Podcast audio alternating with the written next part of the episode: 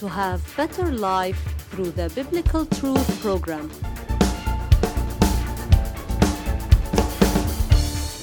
The title of today's biblical truth, Whom Shall I Send?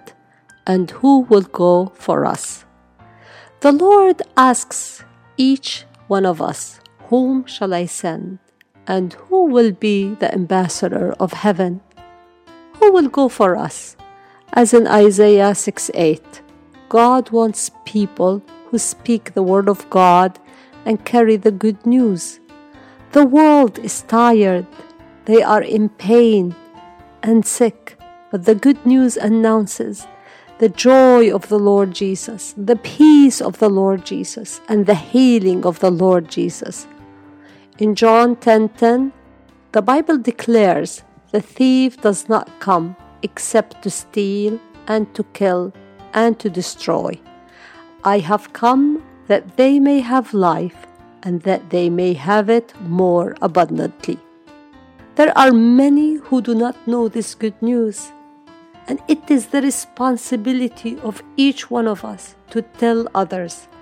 Let us say, as in Isaiah, He said, Here I am, send me. I am laying down my life. I am laying down my time. I am laying down everything that I have for you and to extend your kingdom.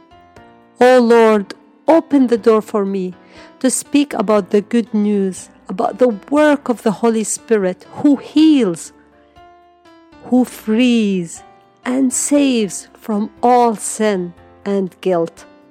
Let the Holy Spirit, your partner, so that he may reach the souls, set them free, and heal them in the name of the Lord Jesus Christ, who made all things complete so that we may obtain salvation, healing, and liberation.